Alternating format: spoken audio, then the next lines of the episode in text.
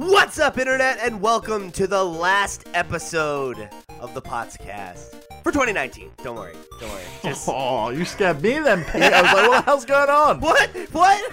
No, no, no, no, no, no. It's okay. Uh, it's the end of uh, our first proper year doing the podcast here, and uh, we are here for our Game of the Year special. I am, of course, your host, Pete and Bessie, joined as always by Mr. Stephen Radford.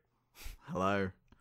I got you to talk before you said hi. I don't think that's Do you know, happened. my favorite is uh, that it's always joined as always by me and Pixel, and I'm like, no, you're not. It's never fucking joined as Nope. always. Like, No. it's, it changes and varies all the time lately. but, Yeah.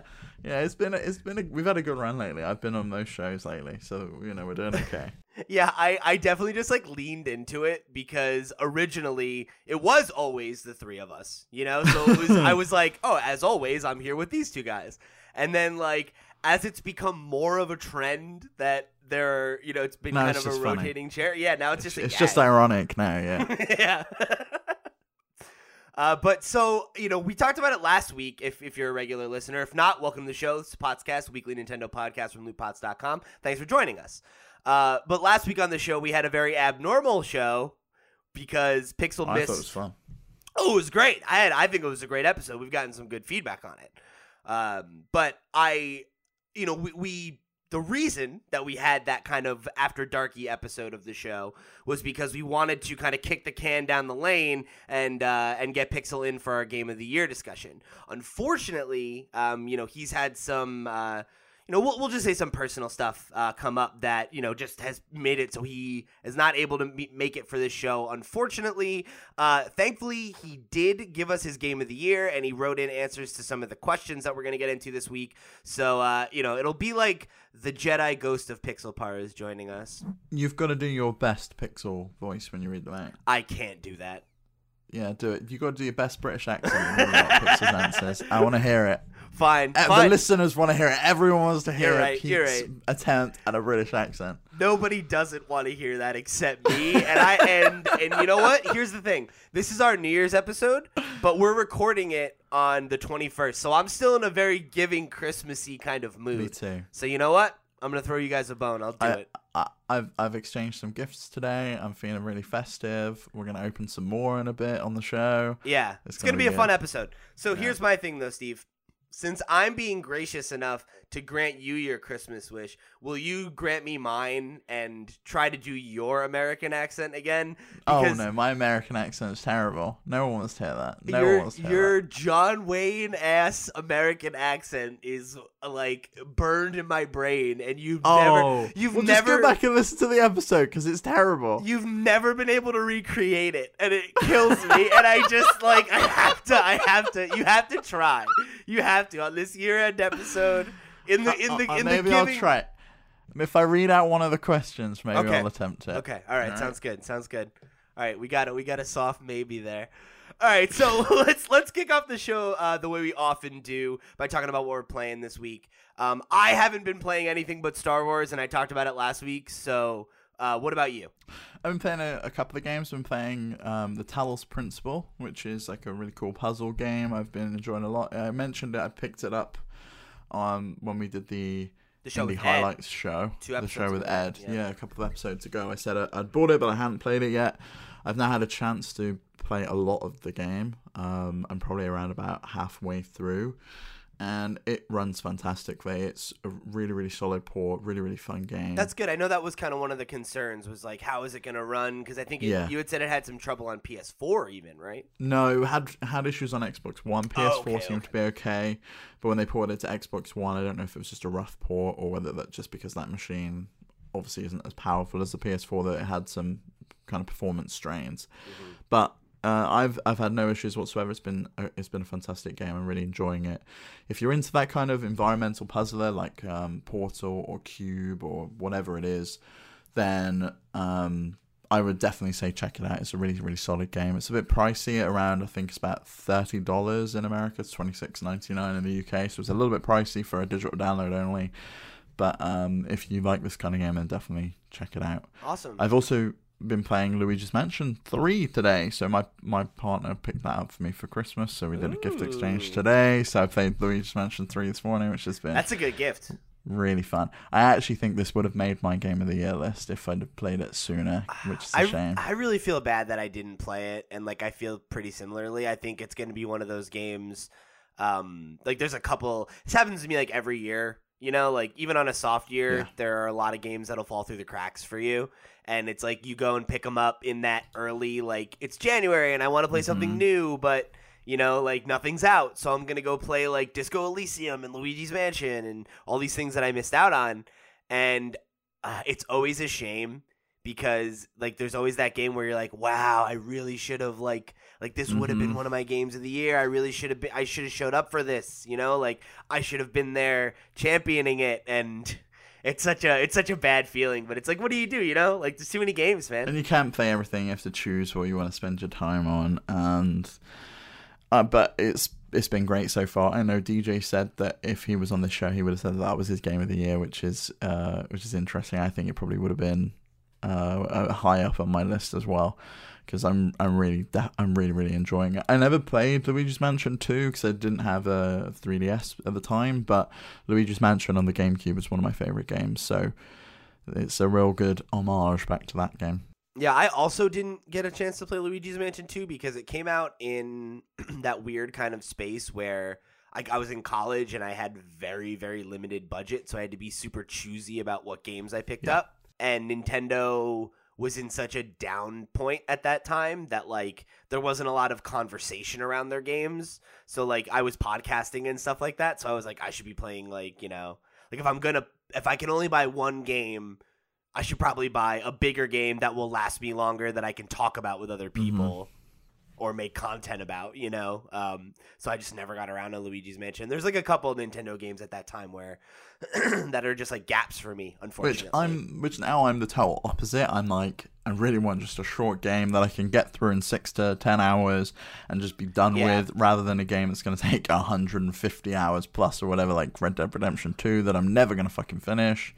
But that's the thing right like when you're when you're young at least you know like i know you and i had different schooling experiences like when i was in college like i had a pretty limited funds because i was like you know paying for all my own food and all Yeah. that kind of stuff gas all that kind of you know whatever and i had to work i had limited hours at my job because i was going to school so You had the time, know, but you was- didn't have the funds, and now you've got the funds, but you don't have the time. It's like, yeah. Right. Yeah. So it was like, okay, cool. Like a game like Dragon Age Inquisition, I played for like a hundred some odd hours, and it was like, you know, I, in retrospect, I wish that game was shorter, but I sure got my bang for my buck out of it. Yeah, I mean, You I know, was the same with stuff like Skyrim or or uh, Fallout. I would play those games and I would just complete absolutely everything.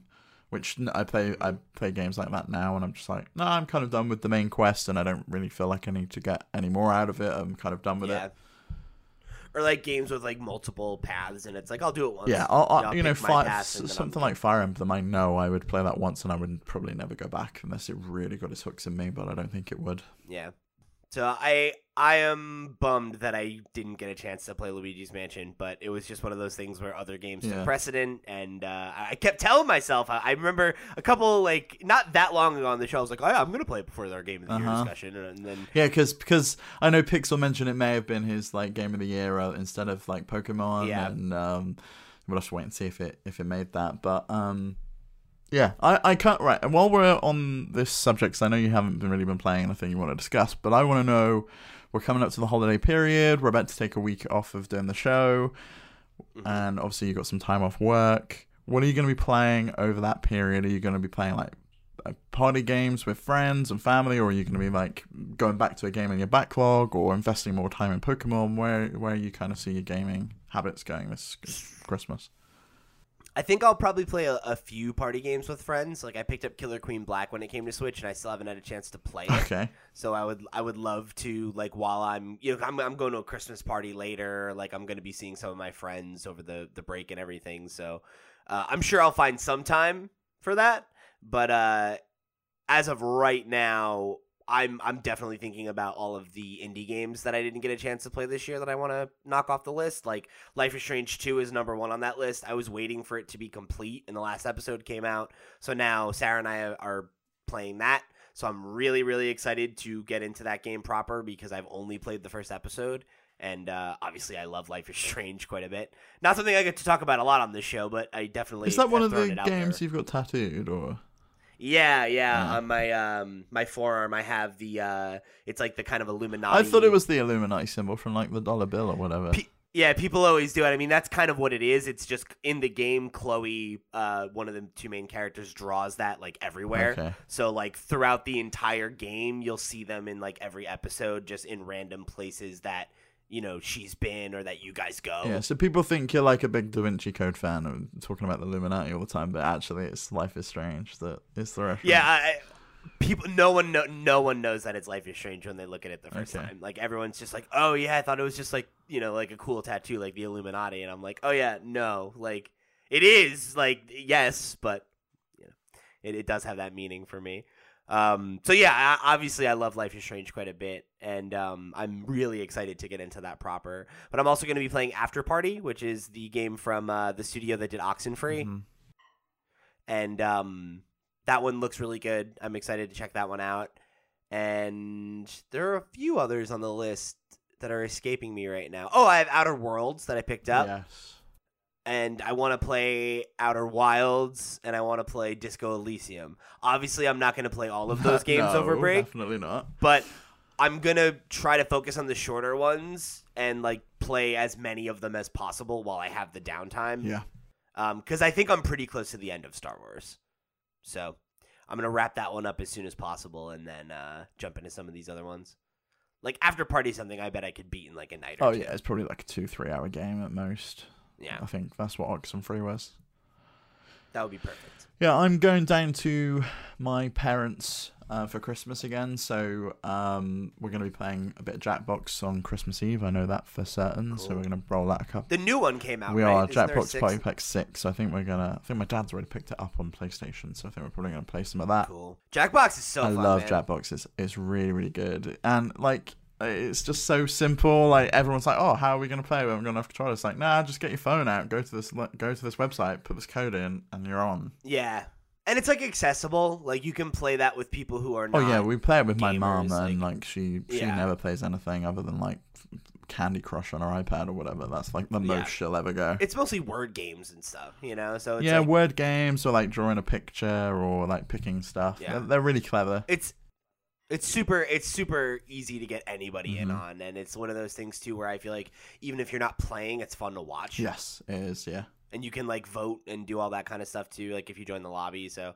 yeah those games are great i'm really glad that they've like continued Me to find too. success because they're uh they're just a good idea Yeah, they're some of my favorites. Um, I've bought Dad um, Man of Medan for um, Christmas, which is this uh, like a, f- a follow up game, or it's like a new franchise from the people that made Until Dawn. So he loved Yes. Until Dawn, and we kind of all played that together, making the choices and like going, no, do this Yeah. one rather than like uh, letting him do it. So I think we're probably all going to play through that over the Christmas period as well, which would be cool. I- played that with sarah and it's uh it's cool it's definitely built with that in Mm-hmm. mind like they know that people played until dawn that way so it's like you can assign characters to people and then when it's their turn you actually pass the control Okay, that's kind of what I, that's kind of what I want to want to do with it. So I think Yeah, he'll I think yeah. he'll enjoy that. And I it's cool I lent him Resident Evil 2 like earlier in the year when I'd finished it, and I think he kind of got stuck a little bit. So I'm probably going to help him complete that as well while I'm down there. Um, because Cool. I I love that game so much. I and I, I kind of want it back so I can play it again. So he needs to hurry up and finish. I love I love the idea that your dad is like into video games, but when he got stuck, he's just like, "That's it. I'm gonna wait for my son to come help me, not Yeah, like go look up a guide or something." it, might- it, uh, yeah, I mean, it might be that he's like stuck actually doing the thing. Like if he's got to shoot in like a specific order or something. oh sure. so sure, if he's sure, like sure, yeah. stuck, and then I'll I'll give him a hand with it.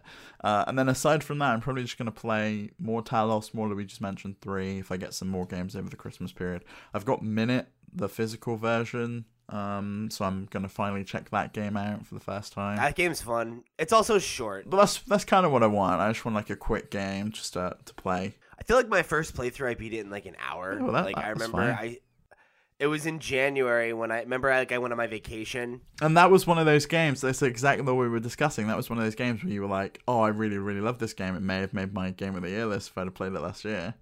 Yeah. Um, it was exactly that. Yeah, and I played it over my my my vacation where like I was flying home Uh-huh. and it was it's like a two hour flight maybe and I slept for about half of it and I played minute for I want to say like forty five minutes and when I got home back to Sarah's place like after we had un- unpacked and everything she was like taking a shower and I was like all right cool I'm gonna finish the game and I played for like five more minutes and it was over I was like oh damn I was so close like no. wow that's a bummer uh, so uh so that's what we were playing this week, I guess. I don't know. That was what a segment.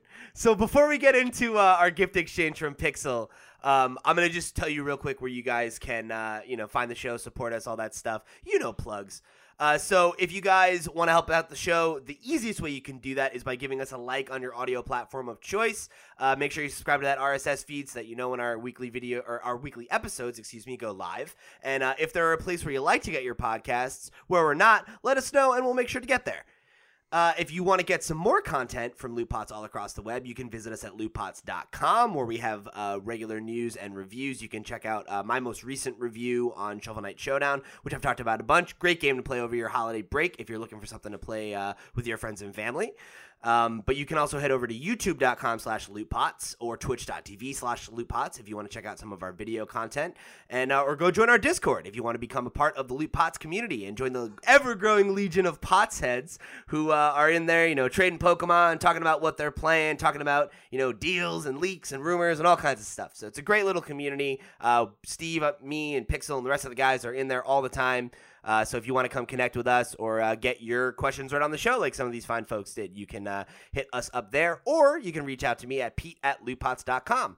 Last but not least, if you want to go above and beyond to show your support and keep the lights on here at lootpots.com, you can head over to patreon.com slash lootpots and support us with whatever you can. But if you get us at the $5 level, you'll get access to our Patreon exclusive show After Dark, which, if you checked out last week's show, you got a little taste of what that program's like. It's a little bit looser, um, but we talk about all kinds of stuff you know that's not related to Nintendo, um, and not even related to video games. Often, you know, sometimes it's what's going on in our lives. Sometimes we're playing games, doing all kinds of goofy challenges. It's it's, it's a good time, and uh, we think it's worth uh, worth your dime. And um, like I said, it really helps us keep the lights on, helps uh, Loot Pots not be a strain on Pixel's wallet. So. Uh, um, please, if you appreciate what we do here and uh, you want to show your support, head over to Patreon and uh, and do so. So that's enough shilling. Let's get into the let's get into the gift exchange here. So this is uh, our second year with Loot Pots, or second Christmas anyway. And Pixel sends us nice little gifts because he's a very sweet man, and uh, he he sent us. He's got I, so I'm gonna do a bit of sound. I'm gonna do a bit of foley work. You can hear it. so. Here's the thing. I have a spoiler alert. I know that this is a video game because he sent us one last year, which you know context clues. But because I'm in America, he's you know has to like claim what is in the oh, package. He says what it is. Yeah, so it spoils it. So I know that there was video games inside because I have DJ and Dan's gifts too. And then he also sent me something very special, which unfortunately my candid reaction of to it was not recorded. Let's recreate it. me- Let's try and recreate it. Whoa! It's an orange Aero, Steve. I've had a discussion about this with Pixel. He thinks they've discontinued the orange Aero, and they just bring it back for Christmas now because it's called Festive Orange. well, here's the thing. It's called Festive Orange, and it's got uh, it's got snowflakes on it too. Yeah, they just call it Festive Orange now. So I think because I haven't seen an orange Aero in a store for a long time, and now they're back for Christmas. So he thinks they're just a Christmas exclusive. So you're gonna have to wait each, each Christmas to get some orange Aeros. So here's the thing, Steve. I'm gonna eat this live on the air now. Okay, let's see. Because uh, obvious, not the How- whole thing, but How do you eat the Aeros? Do you like put it on your tongue and like wait for it to melt a little bit so then you feel the bubbles go? the first time at Yeah. least, yeah, Yeah. you know. That's the best way. Um, so yeah, I'm gonna do a live taste test So here. for listeners that don't know what you it is, it's like a, it's a chocolate bar, and then inside is like bubbly stuff, like bubbly Yeah. chocolate. That's like It's very interesting. chocolate. And I've talked about it a lot on the show because Pixel sent it to me last year as like a taste test thing, and I've become obsessed with them. And I've I've I've gone out of my way to find them. I had a friend bring me one from Canada because I had talked about it. It was Mike actually. I Mm. talked about it so much. He saw one and was like, "Oh man, Pete loved these things." Found one in New York City last time I was there. Found one in Disney World. You know, like I'm on the hunt for these babies, but I've never tried the orange one. So let's let's let's let's do a taste test here. All right. It's good smell, good taste. Oh, oh, that's good. What's your like consensus? Where you, where is it sitting compared to the peppermint? Mm. So I don't think I like it quite as much as the peppermint because Really? the peppermint I feel like with the bubbles and everything, like it, it really it complements it Yeah. and it, it's it's like a sharp dif- difference kind of, you know? So it's like you have these kind of three distinct elements to it that I think really make it appealing. Okay. And this is really good. I like it a lot. I would definitely get this regularly if I wanted a break from the peppermint, I think, if I if it was an option. but it's way sweeter. You know, Yes, like it it's is, a way Yeah, yeah. it's a way sweeter candy and I feel like You couldn't have as much of it.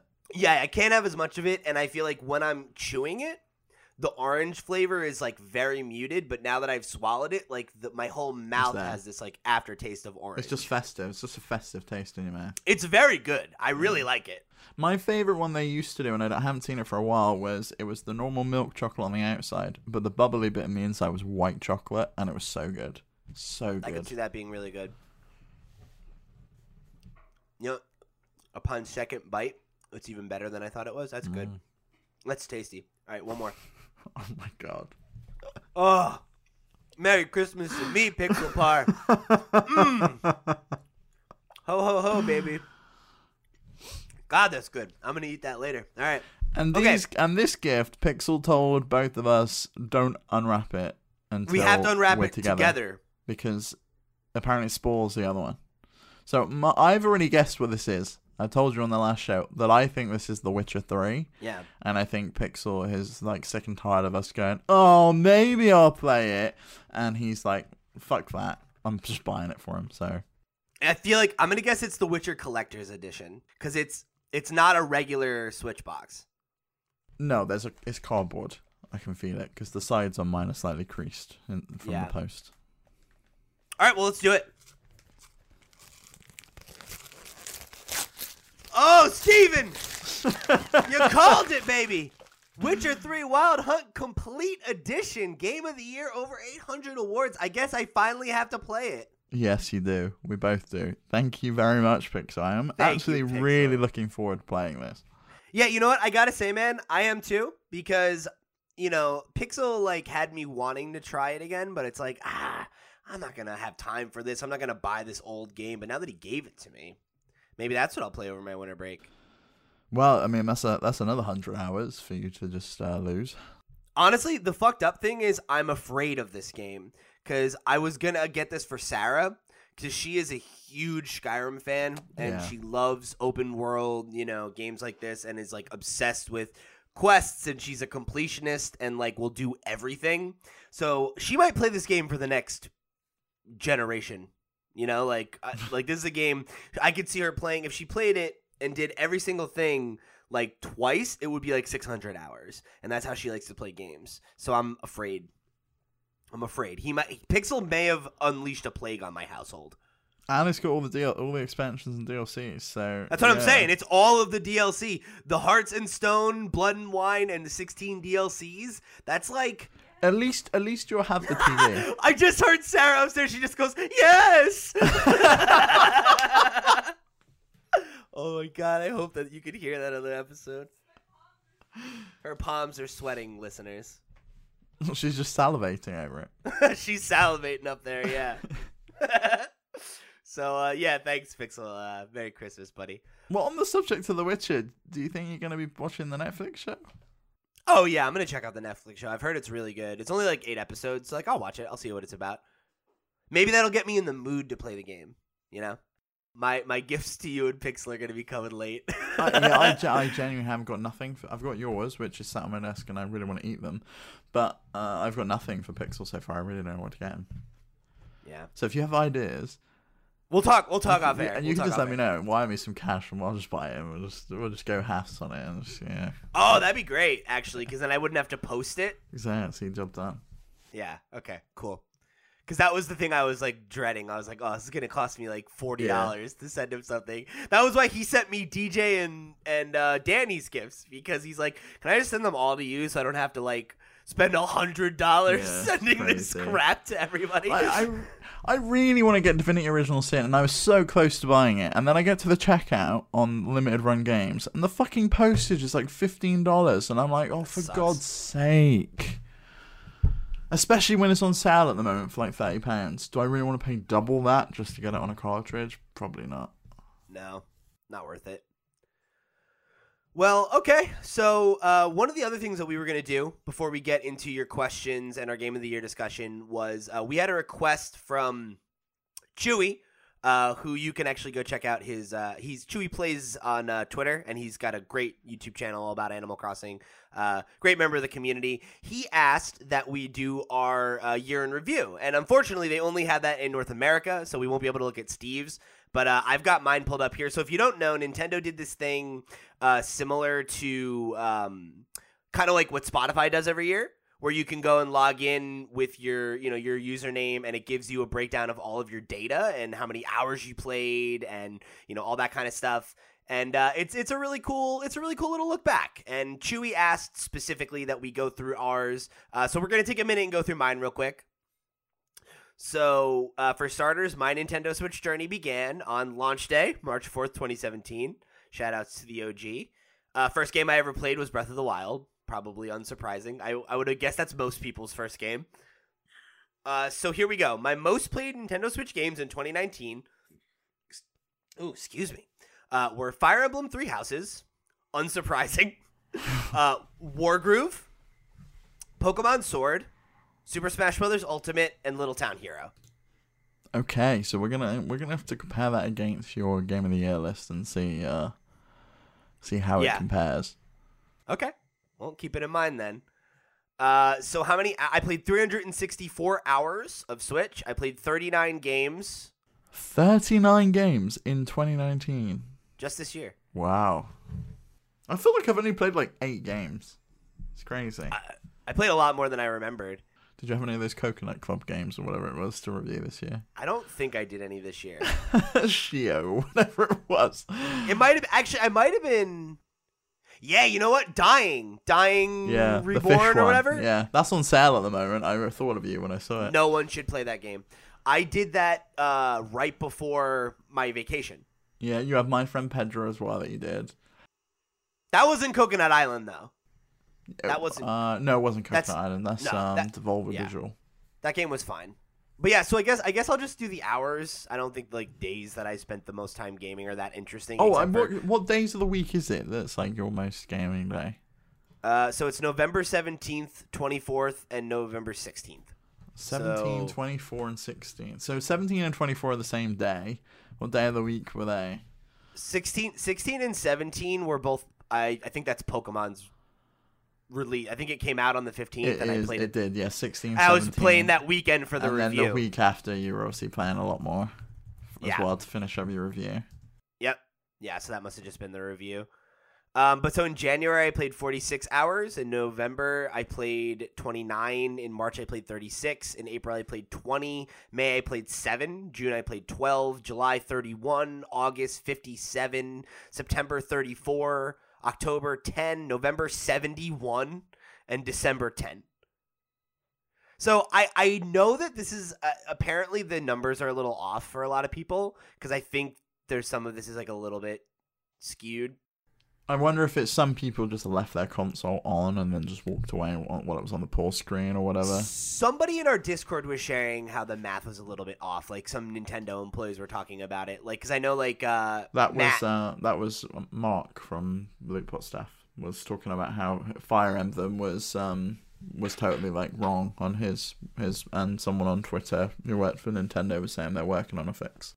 Yeah, yeah, and and Matt, uh, who is a regular listener, member of the Discord, and uh, you know, I've talked about him a couple times. Um, he uh, said the same thing where like Fire Emblem wasn't in his top games, and it was definitely the game he played the most hours Yeah. up on Switch. So I, I know that it's like potentially a little bit off. I refreshed it because when I looked at it the other day, my hours were different. So that's the most recent ones right now. But there you go, Chewy. okay.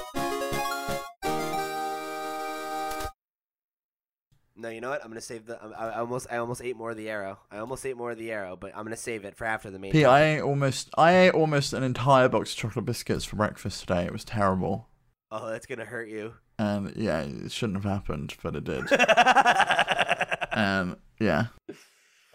2020, man. It's the healthy year. All right. So moving along into the main topic, it's the game of the year. So uh, we're gonna do this similar. Everyone keeps removing my S from this this this. Everyone keeps removing this S here. See? oh, because it's games of the year. Yeah, yeah, see? Uh, see, everyone does game this. Everyone does that usually. But that's wrong. Yeah. It's not So games in our of notes, the year. in our notes, it's, It's it says G O of T. Y. and and and trying- you and Pixel keep removing that S. Well, I thought it was a typo. No. No, it's G O T Y. Okay, fine. Games of the year. So we're gonna do similar to what we did last year, where uh, we have each of us has our game of the year, and then we have honorable mentions, uh, which we've ranked. For Pixel, I have only three honorable mentions. Steve and I both have four, and ours are ranked. I don't know about his, so I'm gonna just read them in order that he gave them to me and assume that they're ranked. So we'll see how that goes. Um, so I think Steve- they're ranked from the back. From up. Yeah, that's what I'm gonna say. Because like, I think that I think front. this one here he really liked. Yeah, I agree. That's how I'm gonna interpret that. So let's let's start with you. What's your number five pick? Steve? Okay, number five on my list is Baba is You. Wow, really? Yeah, I really liked Baba is You. I never got a chance to play enough of it. Other stuff got in the way, but I really want to go back and play that, and I think it's probably going to be the one. I love the just like orgasmic faces. You ate more Aero. Yeah, Just- I- I'm- so I'm so Pete like- like, Pete was like, I'm going to save this till after the main topic, and then as I start talking about my game of the year, he just shoves more Aero in his mouth. It's so good. it's so fucking good. So so uh, Bob is you. So Baba is you. I really enjoyed it. It was like such a clever game. You like move uh, words around, and that changes the dynamic of the game and enables you to reach the goal. And some you can like change the goal. You could be the goal, or a random item could be the goal. You start off as Baba, but then you could maybe turn into like a rock or a flag or whatever it might be. And it was just a really really cool puzzle there. I know I I know it gets really really good.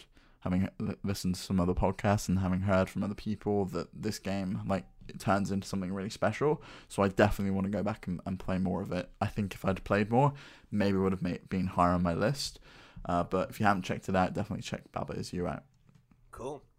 Obviously, it still made an impression. Yeah. What's your number five? So my number five is Wargroove. This just didn't make my list. It was like number six. yeah, yeah, that was how it was on my overall game of the year list. I think if Fire Emblem hadn't come out, then it would have been because they're very similar, but Fire Emblem has Yeah. a better story. So, um, I really got connected with that in a way that I didn't quite with Wargroove. Wargroove story is cute, but it's like mostly a framing device for the gameplay, you know. So with that in mind, Wargroove is definitely uh, my probably the this my sixth favorite game of the year, and it's like the unsung hero of the game of the year like lists I've been a part of so far. Just because it just got edged out by a few other games, but it's a wonderful strategic RPG and or a tactical RPG, I guess. And I, I think it's really charming. Like the the world and its settings, its pixel art, its music is all very Yeah. cute and and like I, I think I played that game for somewhere in the neighborhood of like 60 hours, you know, across a few months. And I was playing it like every night, you know, like a, a, a map a night for a while, and it and it was really enjoyable. It was it was a, a game that came to me at the totally the right time, hmm and and I I loved it throughout. And it was it's tough. It is a hard game. It made me work. That's what put me off of it. It was too difficult for me. I was just like, no, I, I don't want this chore. I want to just like be able to enjoy it. But I did I did like what I played of it. I did love the fact that they put all those tools in for you to build your own scenarios and your own Yeah. maps. I thought it was really really cool. I loved how challenging it was. Okay, well that's I think see see I liked the challenge, but sometimes it felt like it was punishing. Like you had to anticipate what random things were going to show up on the map, and it's like There were definitely a Mm. few spikes like that that bothered me, and I, I think there are a few like specific like big beats in the story where it's like this is a big battle and it like feels unfair, you Yeah. know. But at the end of the day, like figuring it out and and getting that win was so satisfying for me every time. Mhm. So like especially when it was a map where because I like I said I would play like one map a night, and I remember there was a week where I was trying to beat a map, and every night I played it for like one match where it would go for like an hour, hour and a half, and then I'd lose, and it's like well I don't have time to play again. So that's that, and it was really bothering me, and I almost quit, and then I finally beat it, and it was like such a triumph, you know. And uh, and that was really what Wargroove did for me. You know, I, I I loved how challenging it was, and and again, I, I think it's a really pleasing package. Like it's a game that is fun and and challenging to play, but it's also nice to look at and engage with. So you you don't mind spending sixty to eighty hours with it. You know, it's it's it's a joy, and uh, it's a game that like I think it got a lot of attention when it first came out, and then kind of fell away in the broader conversation. And I think if you if you missed out on it, it's definitely a game that you should go back and check out. But but I think it it kind of left the broader conversation because of Fire Emblem and because the mm-hmm. games are so similar in gameplay. But if you prefer kind of the Advance Wars style game that Nintendo just refuses to make anymore to Fire Emblem's kind of fantasy style, then Wargroove's kind of got more of that vibe. I think Wargroove is also a better game for how I played it. Where Fire Emblem was the first Nintendo Switch game that I played almost entirely docked. Okay. You know, every time I played it, I wanted to be playing it on a TV and watch the cutscenes and have that more like triple A video game experience. Yeah. Whereas Wargroove was a perfect thinking, you know, thinking person's game for okay, like it's the end of the night. I want to get in bed and watch some TV or whatever while I unwind, and I want to play something that's like slow, not like an action platformer or something like that, you know. And it's like it's hard, but it's not a game that like requires a lot of your attention moment to moment, so you can kind of like take it at your own pace, tune out if you want. Like you know, it was like a perfect game to play, like unwind with. Excuse me, before uh, you know, before you go to bed. And so I think if you like Fire Emblem and you want more Fire Emblem, but you want a game that you can kind of like, you know, just focus on the gameplay and not feel like you're like missing out on the story and the music and stuff like that, it's it's a little bit better for that. Yeah. So Pixels, well, Pixel didn't have a number five, so let's just go to our fours. Okay, my number four is Piku Niku. Okay. Do you remember this game? Yeah, I figured that would show up on your list. You talked about that one a lot. I loved Piku Niku. It's this really weird little circle guy with two big like, human legs coming out of the bottom of him. He's like starts off as this monster that comes out of the cave, and everyone's scared of him. And then you like um, go through the game, and everyone learns to kind of love you. It reminded me very much of Wandersong, which was one of my favorite games of last year. Uh, it was just a fun, cool, interesting, quirky game. Awesome music. I, I loved the music the, the entire time I was playing it.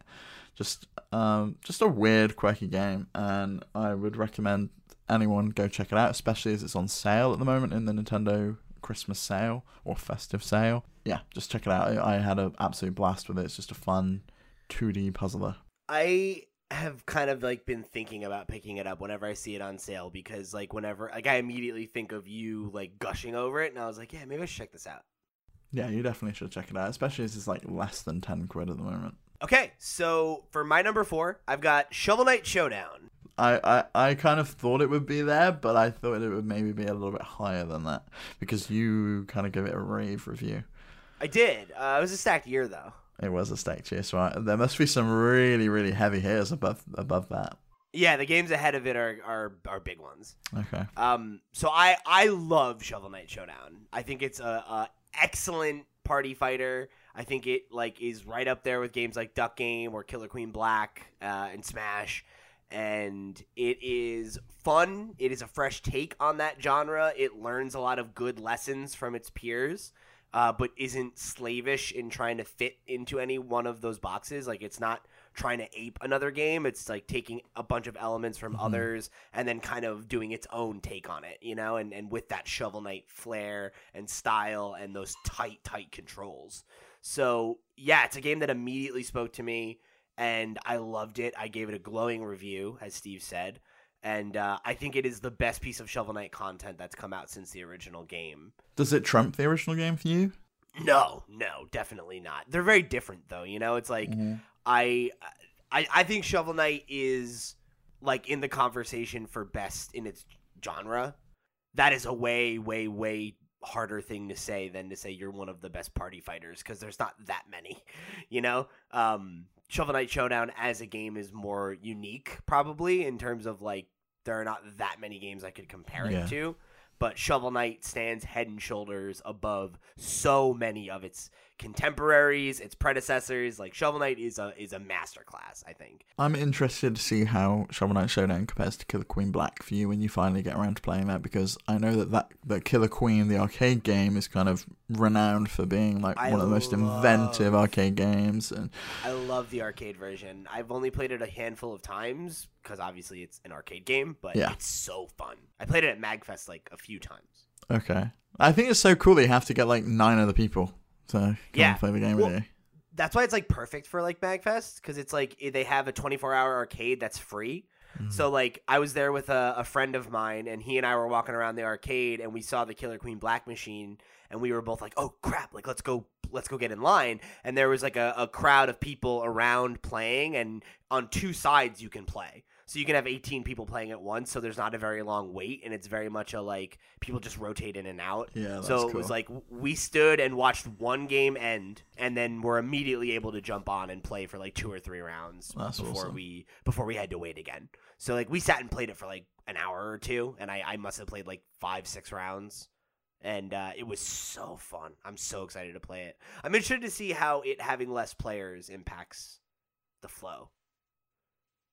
But um, but yeah, Shovel Knight Showdown is fantastic, and uh, I definitely think everyone should give it a shot, especially if you were a fan of the original, because you probably have the treasure trove, which means you have it for free. So go play it; it's great, especially this holiday season when you got you know you need something to play with your friends or your family, whatever. Like jump into it. What's Pixels number four? Pixels number four was Cadence of Hyrule, Okay, interesting. which I'm guessing is on your list as well. Maybe, maybe on my list. I don't know. Maybe. We'll Um, we can't speak to why he put it there, but it is there. yeah. So there you go. Number four from Pixel. He put it there because it's a Zelda game, and any Zelda game makes Pixels top top list. Fair enough. I did not love that game. Okay. I, I love the idea of it. I think it's really cool. Um, but I played it like I bought it, played it for like an hour or two, picked it up again the next day, and was like, I don't really like this. Okay, that's fair. You gave it Yeah. a shot. Yeah. It just didn't. I just didn't Yeah. connect with it. The soundtrack is amazing. It's it's really good. There's a new update as well, and I really want to get back and I think I'm going to play that again. It's just so much over the over the Christmas period. It's like what the hell? yeah, Just randomly drop a free update with a new story arc. Yeah, great. yeah. I might go back to it at some point and try it again because maybe it just you know sometimes it takes more than once for something to click. There, there's a dog you can pet now, so that really just seals That does deal, help. That does help. Yeah. Uh, okay, so number three for you. Number three, Legend of Zelda: Link's Awakening. Even though I didn't finish this game, as I said, You I did enjoy what I played. I did. I got through half of the dungeons, and that to me was is enough to say to like give me a taste of what that game is. And I did thoroughly enjoy it. The visual art style is incredible. I want them to do more games in that visual style. Release Mother. Give me the Mother collection in that style, you cowards. Just ask Reggie again. He was so sick of everyone asking him for Mother Three. Did you see the pin he had at the Game Awards? He's such a no, I didn't. Was he wearing a Mother? I think it was a mother pin. Yeah, he's such Oh, a what a bastard. He's such a troll. I love I love Reggie. Beautiful man. But I really enjoyed Link's Awakening. Can't, Um, I can't thought- believe you're not going to finish it. Just I I may finish it at some point, but at the moment I kind of uh, I'm just done with it. Dude, just I, look I've up a guide. taste of what Just- it is. just I'm- wrap it. Yeah, but I don't want to have to look up a guide, and that's the thing. Because you're all like, oh, I was like six years old and I was a genius and I managed to finish this game on my own. You guys- don't need a guide to do it. You guys have warped this narrative of me talking about how I really connected with this game as a child and spent hours trying to play it, being like I was bragging. Like I'm not yeah, bragging. like I just like literally. I managed to get through this game in two minutes. I found the little hidden secrets. I'm sorry that I was in like kindergarten, so my schedule was pretty open again, Steve. I had a lot of time to s- play the game and figure it out. How many how many double A's? I did you get started it over like three times because I sucked so bad and I couldn't get past it. And I was like, well, I want to play the beginning again. And then I would read a clue and be like, oh. So that's literally in my original, if my original cartridge still has the data, there's three accounts because I oh started my the game God. over twice. oh my gosh. What's your number? What's your number three?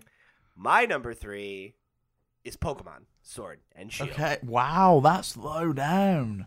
Well, when you think about what's above it, uh, I think it makes sense. So, Pokemon, uh, again, a game I reviewed that I, I liked quite a bit. I've talked about ad nauseum on this show, so I won't belabor the point. But Pokemon Sword was a really great experience for me. I, I loved playing it, and I think it's a good game at best and an okay game at worst. So that's, you know, that's fine. That's a fine place to be for a Pokemon game. You know, I think that there are a lot of meaningful innovations, and I think I characterized it as a uh, a, a major step forward for Pokemon, which was Yeah. something that people on Twitter gave me a lot of shit for, but I stand by it. Uh, why did people give you shit for that? Ah, because people are c- committed to the narrative that this game is bad, you know, Oh, okay. um, and it's not. Do you know I love I love the idea that everyone has to hate a game because someone else hates a game. It's like Or, why? or anything. yeah. like the like now like the conversation around Star Wars, which is a thing I love, but I'm exhausted by because I don't want to I'm so talk I'm to anybody Star Wars. ever. Yeah. I just I, I hate I hate listening to people complain about things. I I, I don't think I'm gonna watch the the last one in the cinema. I saw it last night. I liked it. Okay. Yeah, so I mean, Pokemon is a, is a franchise that is its process is or progress is glacial, and I think that this game made a lot of good choices. I think its story was concise and it was not intrusive. I think the wild area was a really great addition and a smart gameplay innovation. I liked the uh, raid battles as an addition to have like a co-op multiplayer experience. Like there's a lot of good forward-thinking things in Pokemon, and the quality of life changes are out of this world good in terms of like making breeding and battling and, and the competitive the deeper side of things more accessible and easier to get into they did a f- wonderful job. It's like you can make a competitive pokemon in like 10 20 minutes now compared to something that used to take literal days of work sometimes which is insane and something that i could never do as an adult. So i, I think those those things are all important and worthy of praise. And um, just because it's not higher on my list, it's it's because I want to see more innovation. I want to see Pokemon go away for a while and come back with something meaningful and and fresh. You know, uh, because They need to they need to do a Zelda. yeah, they, really need a Breath do. of the Wild moment, and and I don't know that they'll ever get it because of the marketing machine behind Pokemon. It doesn't even need to be a Breath of the Wild moment. Like you know, the W- Wind Waker was a very different game to what came before it, and I know people like didn't particularly like it because of that. They just wanted more of the same. But I do want them to go away and, and mix things up. you need I, I I think it's clear the franchise needs a shot in the arm, you know, and and I'm ready for that. But that being said, this game I think one of the last things I said in my review is that this game proves to me that there's still innovation to be squeezed out of the formula. That there's still places for Pokemon to go even in the glacial development cycle they find themselves in. So I I am confident that like if if this game was the first taste of the trajectory to come, Pokemon's moving in the right direction. It's just going to take longer to get where we want it to be than we want it to. And I don't know when that is or what that looks like, but um, I do think this was a step in the right direction. And uh, it, it is moving away from a lot of the things that made me feel a little disenfranchised about the 3DS entries because I really loved X and Y and Sun and Moon the first time I played them. They're games I can't go back and play now at all though because of the hand holding and how easy they are and all all of these things that this game really I think walked back a little bit.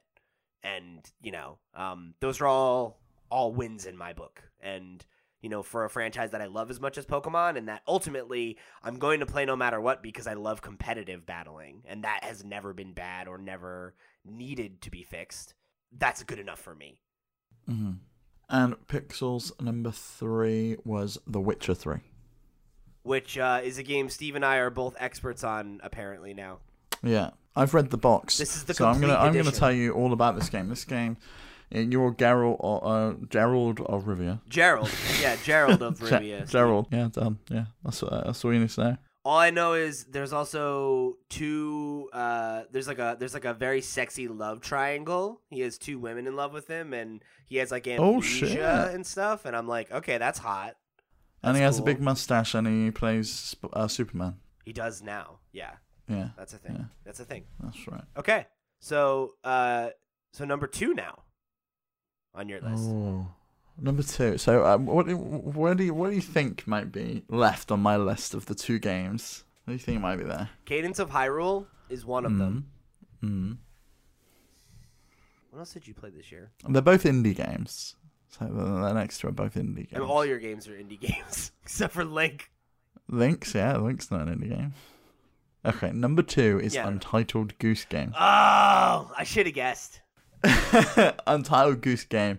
I was Really? waiting so long for. Two? Number two. It's a good game. It's a good game. I liked it. It, it's a good game. It's too short. It's a really charming game. It's very charming. It's a it's a fun game. Uh, I think it's fun to watch other people play. It's fun for other people to watch you play, and everyone's like trying to help you solve the puzzles. It's different to what I expected it to be. It, had, it was a lot more puzzle solving than than I thought. Like the fact that you can be in like a garden, you have to like figure out how to get someone to chuck stuff over to the other Yeah, side. To get like there, there was a lot there was a lot more in in there than I thought there would be. It was still quite a short game. You could play it in one sitting if you really wanted to. Yeah, I think I beat it in two nights. Yeah, but I don't think that distracts from the fact that the game is really really fun and and you probably should play play it if you haven't. I think the presentation of it is what really surprised me the most. Like the art style is very beautiful. It's fantastic, and the music as well just really a comp- co- like complements it so well. Apparently, the music wasn't the music that was in the game until after they someone had done the trailer for them and put that music in, Oh wow. and everyone was like, "Oh wow, the music's so cool!" And they were like, "Oh shit, we should probably put that music in the game then." And that's when they put the music in. it's got like a very dynamic um like sound like it's reactionary to like how you're playing and stuff and it's got this beautiful swelling orchestral kind of style and it's Mm-hmm. it's it's a really really It's a- just it. I I think it's a really mischievous soundtrack that goes well with like what this Yeah. duck's doing. Like it's a goose Do, do, do, do, do. Why do yeah, you always the call him a not duck? the duck. Fuck yeah, it's the called goose. goose. game I know. jesus bird racist all right Yeah, yeah, that's my that's my number two. What's what's yours? i like that game a lot not nowhere near my So top you've got you've got Fire Emblem as number one. I know that for certain. no. What else? who's who's What to else? say who's to say it's What what else haven't you mentioned? You haven't mentioned Link's Awakening, but I don't think you enjoyed that as much. well you're wrong because it's number two baby Okay. yeah, man. Yeah, Link's Awakening number two. Um, Link's Awakening is a game that is very near and dear to my heart. Um, Ah, yeah. As Steven Pixel loved to make fun of me for, I played it when I was very young. It was my first introduction to Zelda. Yeah, three months old, just a genius. Yep, Just- three months old child prodigy. Uh, came right popping right out the womb with a Game Boy in hand, playing uh, Zelda DX. And um, or no, I guess not DX. If I if it was out of the womb, I would have been playing. No, yeah, the game, the color wasn't out then. Not quite, not quite. No, That was- you're old now. You're almost thirty. Yeah, you know? I'm a, I'm a almost thirty. That's that's co- coming soon. Me and Steve's new podcast, almost thirty. um, so yeah, I, I, I, I really love Link's Awakening, and it's a game that I have a real soft spot for, and I haven't played it in a number of years. Um, and so it was great. I was like eager to go back to it, and I really love this reimagining of it because I think they did, Did, a it, really did it feel familiar? Was it like coming back to an old friend? yeah, it very much was, A- and in in the best way, because it's not Yeah. you know that uh, it's tough with that because I feel like the the real goal of those kinds of games should be to make you feel or to make it feel the way you remember it. And this game doesn't quite do that. It actually is more like it felt more like a coming home thing of just like I got in and it was instantly familiar you know and like i i knew like I, I had this memory of like this is where you go and this is what you do but it also still kind of felt new and fresh because it was such a different style and it wasn't just like a you know, like what they did with Crash or Spyro, where it's like, hey, let's take these games that style haven't aged super well. Uh, uh, yeah, and they just but, I think the style they just kept the same on those games for the most part. They just like made it as if if we'd have made those games now, right. we'd have done this. Whereas Nintendo went, well, let's do something completely different, but keep the kind of vibe of the game. It the feels same. kind of like a like an homage to it to it Yeah. more than like a just a a, a re like an up master or whatever, you know. Um and and I think the quality of life changes that they made were were really good and smart because I think if they had slavishly recreated the game that would have been a mistake because I think it's already a game that does not hold your hand at all and is very difficult to like figure out what you're supposed to do sometimes. And I think even with the concessions they made, it's kind of still that way for a lot of people. So um, I think they did a great job of bringing the game forward, and especially considering it's a game that is kind of like I think forgotten a lot. It's like lost in the Zelda canon of of one of these weird games that no one's heard of or played. And that now, has Mario and Goombas and Yeah. Chain Chomps in. yeah, and it's one of those things where, like, you know, aside from Mike, who writes for Loot Pots as well, like, I've never really known another person who was like who played the game or loved it or had a real connection to it, like I, I like we do. Uh, so I, I was really happy to see it get that attention again, and to have it kind of get a second look from, you know, the community as a whole and be like, oh yeah, like this is this cool kind of relic, like forgotten thing that you know we brought forward and we're able to you know bring to a new generation and and make more accessible because it's a game that has been kind of hard to come by too like except Mhm. for unless you bought the 3ds you know eShop game version or virtual console and it had and it had the best steelbook of any Switch game. Oh yeah, it's such a cool collector's edition. I'm so glad I imported it.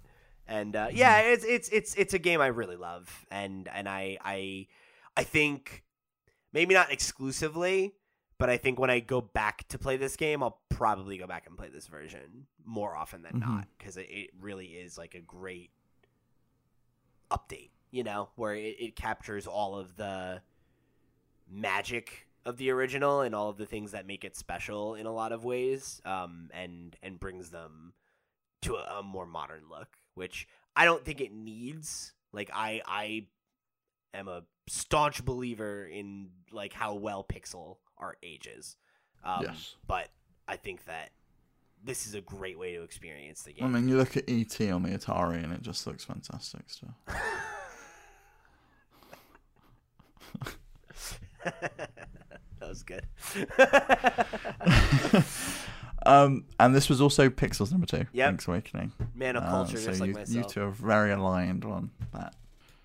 Be- before we get to number one, I'm surprised that Crash Team Racing didn't make it this. Is that just because you didn't play it on Switch? yeah i played it on playstation Would it have made it if you if you had played it on Switch? So- you think? it actually didn't make my top five game of the years, Okay. even when I included non-Switch games, and it was it was like I said, Wargroove is number six. It might be number six. It was like right in that Yeah. competing for number five. And I gave it to Shovel Knight because Shovel Knight was something new and Crash was a remaster of something that I already loved. So like it Yeah. has nostalgia in its favor and like it has all these other things. So I, when I was like weighing them in my mind of trying to be like, okay, which is like, like which is objectively like Mhm. better, you know, like for for this year, I I, kind of wanted to give it to to Showdown. What else have you got down there that didn't make your list before we get to number one? Uh, so like those like super super honorable mentions. Yeah, I would say like Wargroove, Crash Team Racing is another one. Um, what else was it? I can't remember. I had like a whole list that I made out, and I was like cutting Yeah. things as I was. So I'm trying to think of what else I played. For me, Wargroove and Mario Maker 2 on the two. Oh yeah, Mario. Maker Two is another, but uh, that wasn't that close to my five. I, I enjoyed Mario Maker 2. I enjoyed being able to play some of the really creative levels. I loved all the musical ones, like people recreating like the Splatoon soundtrack in Mario Maker 2 was awesome. But it it was nowhere near good enough to make my top five. Oh my god! So I just looked at my phone because I was gonna look and see if I could pull up my list, uh, and I have a I have two messages from Sarah on Messenger and a text that says she says, "So can I come get The Witcher?" Or so I guess that's starting. Come you on, need to get her to come down and say hello to everyone. Here, Sarah. So Steve says if you want to play the game, you have to say hello to everyone. Come here. You have to say hi. Say hi. Hello. No, in the mic. Say hi. Hey, hello. Are you taking my Christmas present? Thank you. Oh, okay. That's it. That's all we get from her. Alrighty. Well, that's the end of her. Rest in peace. Oh my God, she's very excited. Did you hear that? I did hear that. Yeah. Yeah. Well, hopefully that one showed up in the recording too. That's that's good stuff. That's wholesome. Thanks, Pixel. Okay. So game of the year, Steve. My game of the year is Cadence of Hyrule: Crypt of the Necrodancer, featuring The Legend of Zelda. What a title. Surprising no one. You've said that a few I times this year. Loved this game. I couldn't stop playing it. I played it in probably in two sittings. That was it. And I just I blasted through it. I thought it was such a cool concept. Getting into the awesome soundtrack and the beat of the music with it was just was just great. I would say if you didn't like having to sync up with the music, go back and, and play with just the move one stick and it moves Ah, That's like the whole point, mode. though. I know it's the whole point, but I still think it's a really good game and it's worth playing anyway, even if you turn off that beat mode. And it's, I know it's kind of like playing on baby mode, but Baby it's baby still worth mode. playing. Yeah, but it's just like some of the strategy of like I'm looking at the screen. How the hell do I get through without everyone like attacking me and dying? And you have to like do it in a set order, and you move with the beat, and then you have to like attack people in time, and like you have to learn how you kill specific enemies and stuff. It's super I just cool. love this I game. just don't I don't know why I didn't connect with it. Like I think I think I'm that- surprised because you're such a musical person as well. I thought I this would have been like right up your alley. I think I think the thing I didn't like I just I didn't like the movement. Like it felt so awkward. Like I, I never I never I felt like I was rarely in the groove. Well, that's what I'm saying. Go back and turn that off and just play normal. That's like the whole point though. I don't know. I don't know. It feels weird.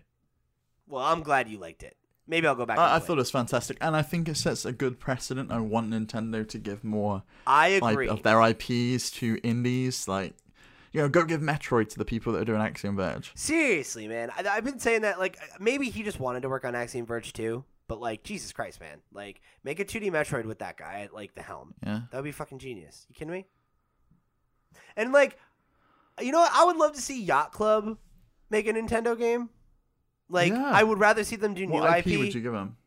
Uh, I mean, like, fucking a man. I don't know. I think it would be sick if they made a Mario game. Mm. Mario needs a new style. Like, I feel like Mario, like the 2D Mario style since New Super Mario Bros. has not done anything new ever. I thought 3D World was cool. no, but it's still the same style. Like, I want a new Yeah, art style. I want a new approach. I I could go for a Mario game in the style of Link's Awakening, and I'd be all over. It. I think it, that'd be cute. I'd be down for Cuphead style too. I think that would be sick. Yes, Cuphead's awesome. Um, or like a painted style even. And that like- was the original concept for the Mario games was we want to make a cartoon but a video game of it. really That was like Miyamoto's original concept was we want to make cartoons, but we want to make video games. interesting. It's like, what if games had characters? Yeah. okay, so my game of the year I'm I'm gonna be sh- I'm gonna be shocked. I'm really gonna be shocked. is now. I don't know what it is. Luigi's Ma- No, it's Fire Emblem. Three Houses. Come on, there were no other games this year. Are you kidding me? This is the cream of the crop, and the cream always uh, rises I to the just top. I, I I genuinely I love how the narrative for you went this year. It was like I don't know Fire Emblem. I'm just sick and tired of them showing up in Smash Bros. I don't think I'm gonna get this game. I'm not too excited about it. No, no. I never Bam. said- I never played said- the game, and then it was like, oh, this is the best game ever. You guys need to play. This is my game of the year. I know, I know. So that should that should tell you how good it is. I've said that every time you bring that up. Um, you know, smart people admit when they're wrong, Steve, and I Mm. was wrong. But here's the thing: I never said I wasn't going to pick it up. I said I wasn't sure if I would like it. I agreed Okay. uh, with like one of my my best friends, Andy, who I've podcasted with for years. He and I did a reaction to the Fire Emblem stream on like my old old YouTube channel. Like they did like two years ago when they said that there was a game coming to Switch in 2018 or whatever it was. Yeah, where it was like literally nothing, and it was just like a white screen. Yeah, Fire, Fire Emblem. it. It was like, yeah. oh great, okay. and I was like, okay, this is gonna be my first Fire Emblem. I'm going to try this game. But I remember buying it, and even when I sat down and turned it on, going into it with this attitude of like, eh, like, am I gonna like this? Like, is this a game that I'm gonna play, or am I gonna play this for like ten hours and be bored with it? And I fell in love with it. I fell in love with it immediately and hard, and I played it. You know, like every like there was a two day period. I think, where I didn't play the game for some point, and I was mad the whole time. Oh, see, I haven't had a game like that since Breath of the Wild, where I was just itching all the time to just get back and explore Hyrule and get back and play that game. I want that again. That was Fire Emblem for me, and I I bet if you play it long enough, you'll feel that way too. I think a lot of the things that appeal to me about it will appeal to you. Mhm. And it's it's just good. Like it's the the gameplay is really fun.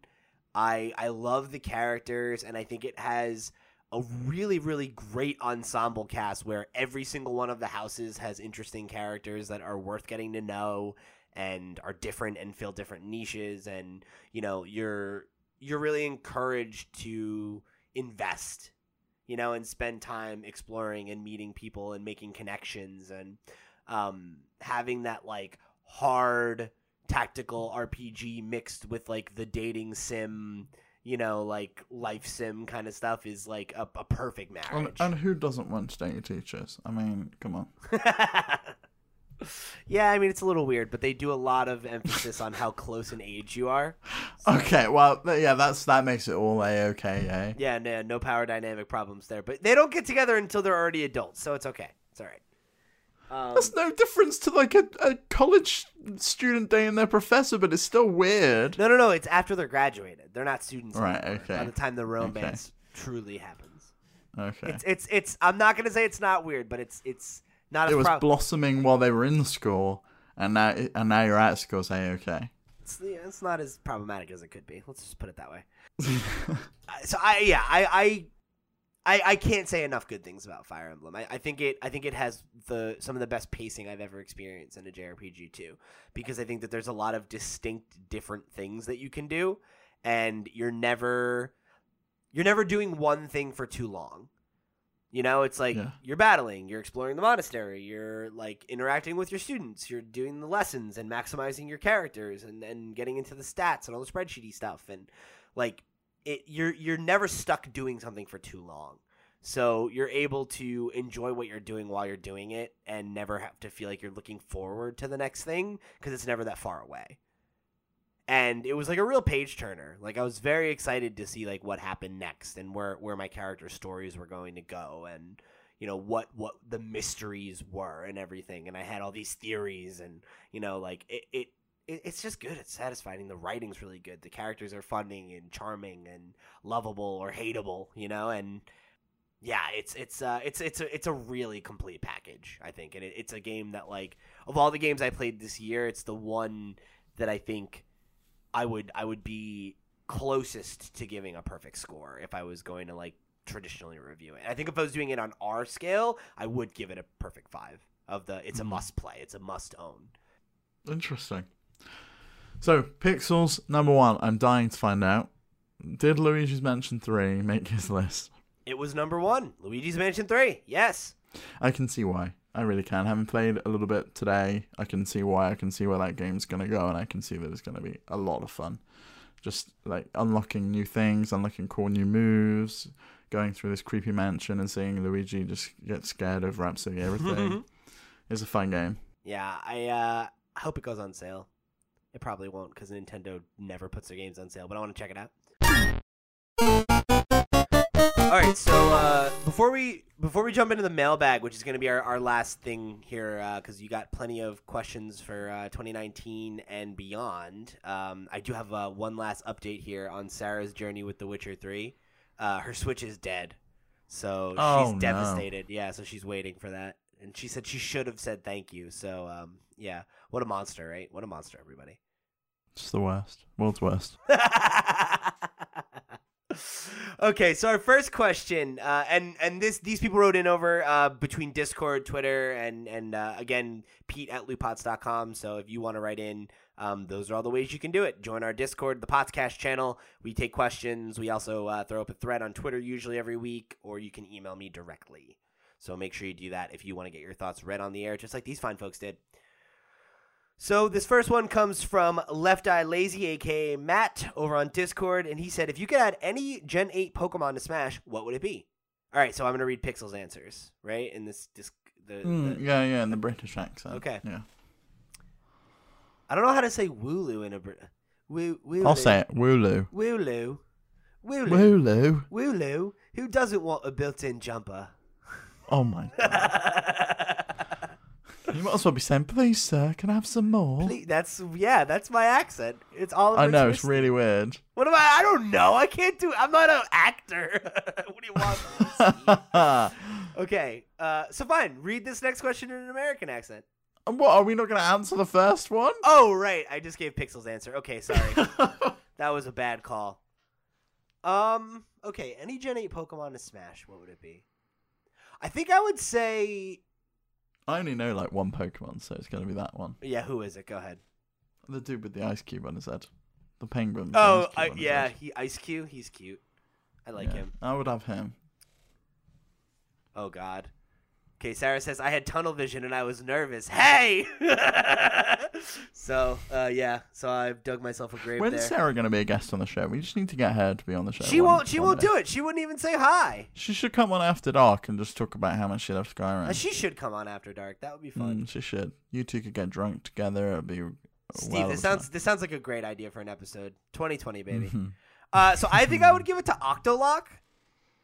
Uh, look up an I'm image of him. up. Okay, how do Yeah. I spell that? Octo. A O C T O lock.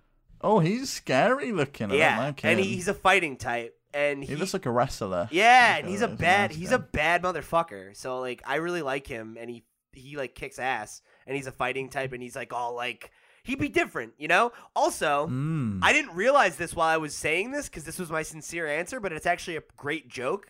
Uh, so I've mentioned before how Matt Left Eye Lazy is has his own podcast, the Longbox Podcast. They call their fans the Tentacle Gang. So the fact that I chose an octopus for the answer to this question is just like, wow, what what poetry, man. So shout out to the Tentacle Gang. So I got to read the second question in American accent. Yeah, do it. Okay, are po- are Pokemon in Smash as annoying as the abundance of Fire Emblem characters, or does the difference in moveset keep them unique and interesting additions? the R's, the R's are so the characters. Do, do the Fire Emblem. I don't fucking know. That's how I hear Americans. That's so head. funny. I love it. I fucking love your American accent. It cracks me the fuck up. okay, I didn't even listen to the question because I was focused. Okay, I'll read it out again. Are Pokemon in Smash as annoying as the abundance of Fire Emblem characters, or does the difference in moveset keep them unique and interesting additions? I, I don't think it's as bad uh, for a couple reasons. I think obviously the difference in move sets keeps them unique, but Pokemon also all look really different. Look who's back! Look who's back! Oh, oh, oh, Sarah sneaking by! Steve put you on blast. can't find the switch charger. All the, you can't find the switch charger. There's there's two in the bedroom. all the controllers are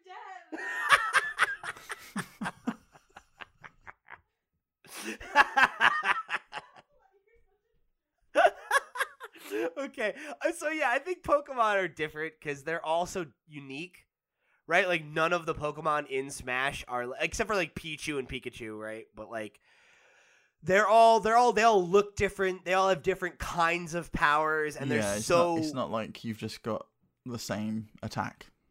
and it's not just like a bunch of like you know Europe Generic JRPG people. yeah European looking people with swords and armor. It's like they all have a very similar vibe, and Oh, us Europeans all look the same to you, eh, Pete? Yeah.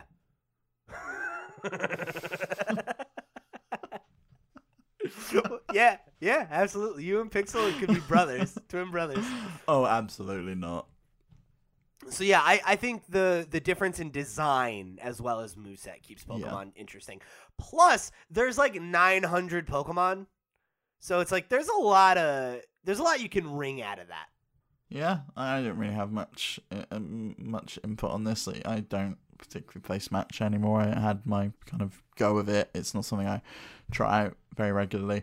I did find the Fire Emblem characters quite annoying because there were just so many of them. Um, Pokemon, I don't think I would have been particularly bothered about, but I actually do think it's nicer to have more variety. Keep the fan favorites of Pokemon in there, but then ha- have some like other characters. Yeah. Like let's get the Minecraft dude in. Let's get Master Chief in. I feel like we've done such a good job of that though. Like there there's so much representation in Smash right now. Like there like it's Yeah. every fucking company's got somebody in there almost now. Yeah, even Microsoft's got someone in. Banjo. Yep. Hell yeah. Uh, Pixel says, not for me. I enjoy seeing them on screen. They're a nice dose of nostalgia in an otherwise frantic game. Well, the Gen 1 one. The Gen 1 ones are anyway. That was hard to say. Gen one ones. Yeah, I, re- I he wouldn't have said that if he was No. speaking. Yeah, Gen just- one ones. eh, What a he, way, way, way to half-ass it, Pixel. You know. Jesus. no, just All right, read this next one in your American accent. No, I'm done with the American accent. You can't even understand what I'm saying. You're too busy laughing If at you me. if you had any video game gift to give a casual gamer for the holidays this year, what would you give them? Uh, so, if you had any video game to give a casual gamer, So Pixel said Luigi's Mansion 3, easy to pick up and play and a whole ton of fun. It'd be even better if you could help out and play in co-op, you know, show them the ropes and maybe stick a plunger to their head. You know, I'm going to answer this a little bit differently. I'm going to say, uh, so they're a casual gamer. Maybe they've just got the Switch for Christmas. That's why, how I'm interpreting this question. Yeah. I'm going to say give them like a £25 eShop gift card and then give them a bunch of indie games that you would recommend them to play. Something stuff like Stardew Valley, it's easy to get into, it's difficult to master. Um, you can play you can you can pick up a bunch of the indie games that we've already mentioned today. Baba is you if you're into puzzle games. We've got uh, Untitled Goose Game, which you can probably pick up within within that. Pikuniku, Baba is you. They're all on my on my top list. If they're into more like um, environmental puzzlers, the Talos Principle.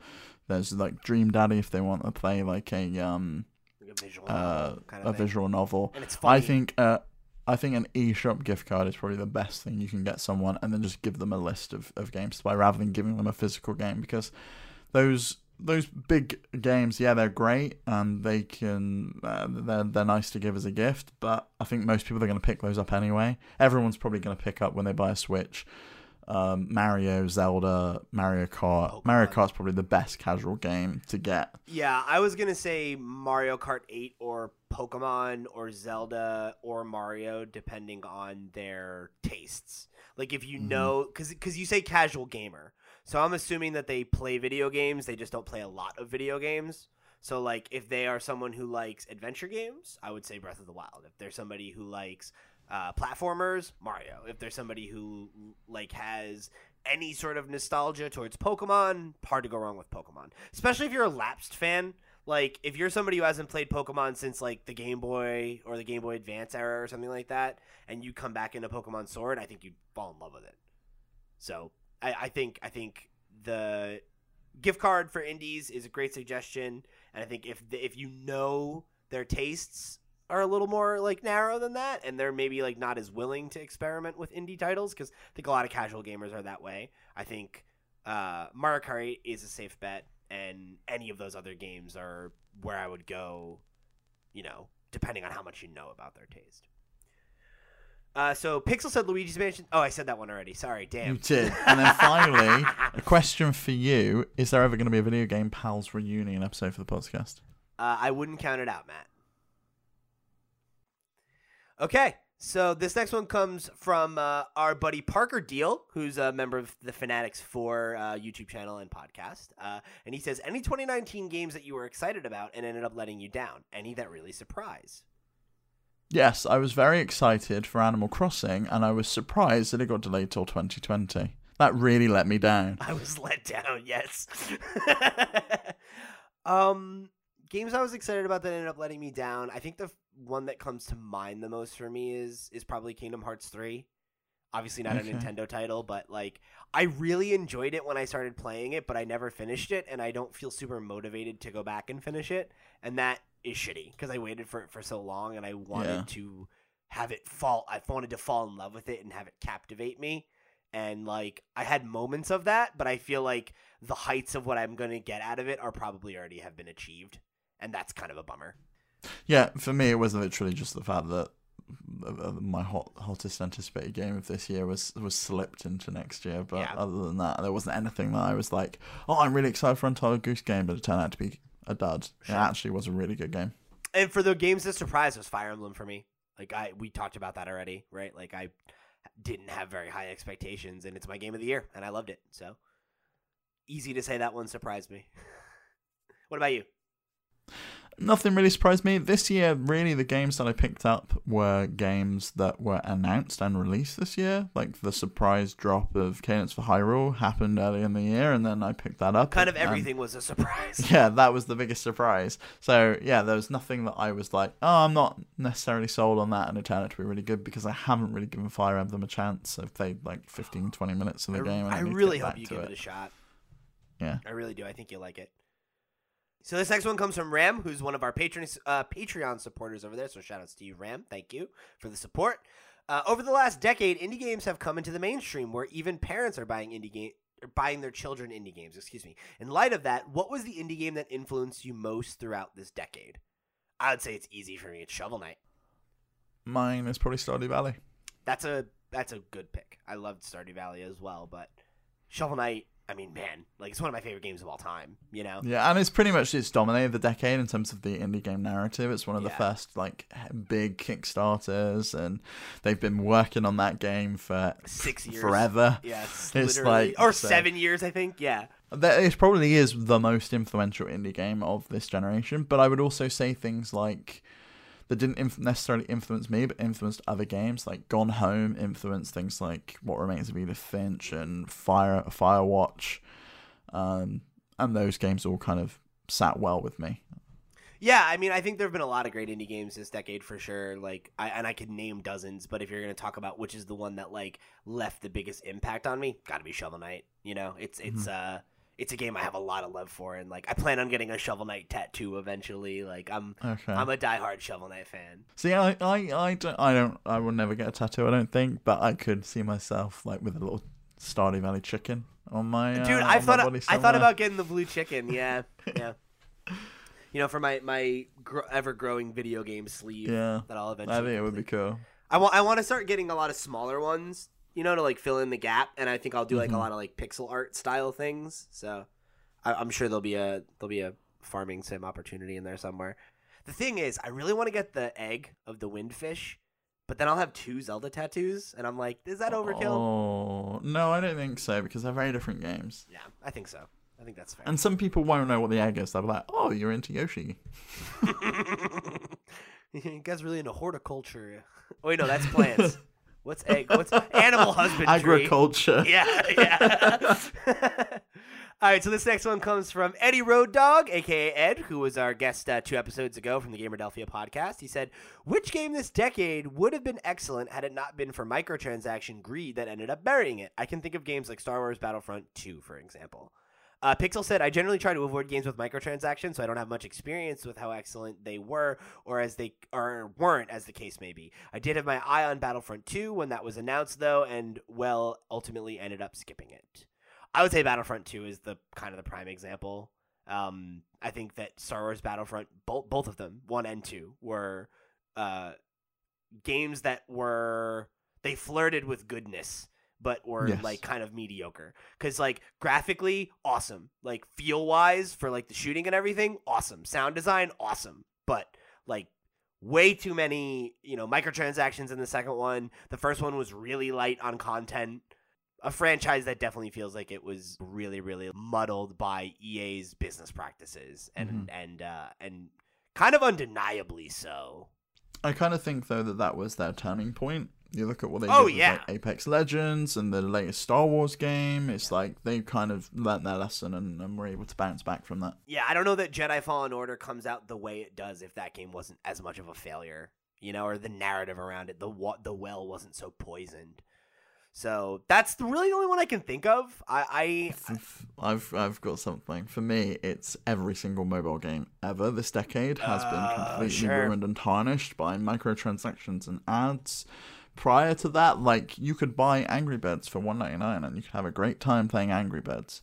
But since um, everyone has completely devalued mobile games now and no one wants to pay anything for them, they're willing to sit there and watch an advert for 30 seconds every five minutes or so, or pay 199 for some gems or some coins to continue yeah, doing whatever they're doing in their game. And that, that to me is just complete. It's completely ruined ruined games. I actually really like the fact that Apple are doing Apple Arcade and Google are doing a similar thing on Google Play now, and you can pay like a subscription and just get access to those high quality games that they've like promised will never have microtransactions and they'll never have ads in.